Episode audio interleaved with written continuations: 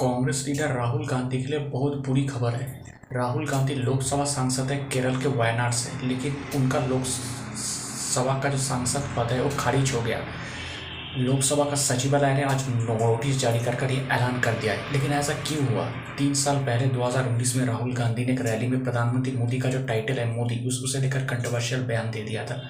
फिर उनके खिलाफ मानहानि का केस हुआ था, तीन साल तक चला। अब गुजरात के सूरत कोर्ट ने ये फैसला सुनाया है राहुल गांधी के खिलाफ कि राहुल गांधी को कन्विक्ट माना है और उन पर दो साल की सजा भी हो गई थी, लेकिन उनको बेल भी तुरंत मिल गया, क्योंकि कोर्ट ने उन्हें कन्विक्ट मान लिया है और लॉ ये कहता है, अगर कोई भी सांसद कोर्ट द्वारा कन्विक्ट हो जाता है तो उनका सांसद पद तुरंत खारिज हो जाता है।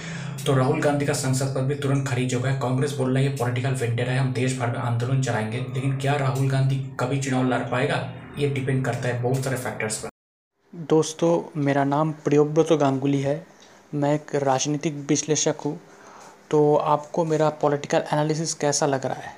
अगर आप मुझे, मेरे एनालिसिस के बारे में या मुझे कोई का कमेंट करना चाहते, कोई मैसेज सेंड करना चाहते तो आप मुझे ईमेल कर सकते हैं। मेरा ईमेल आईडी आप देखना, मेरे प्रोफ़ाइल पर है Mishti Maan nine at the rate of Gmail dot com Mishti Maan M I S T I M double A N nine at the rate of Gmail dot com शुक्रिया।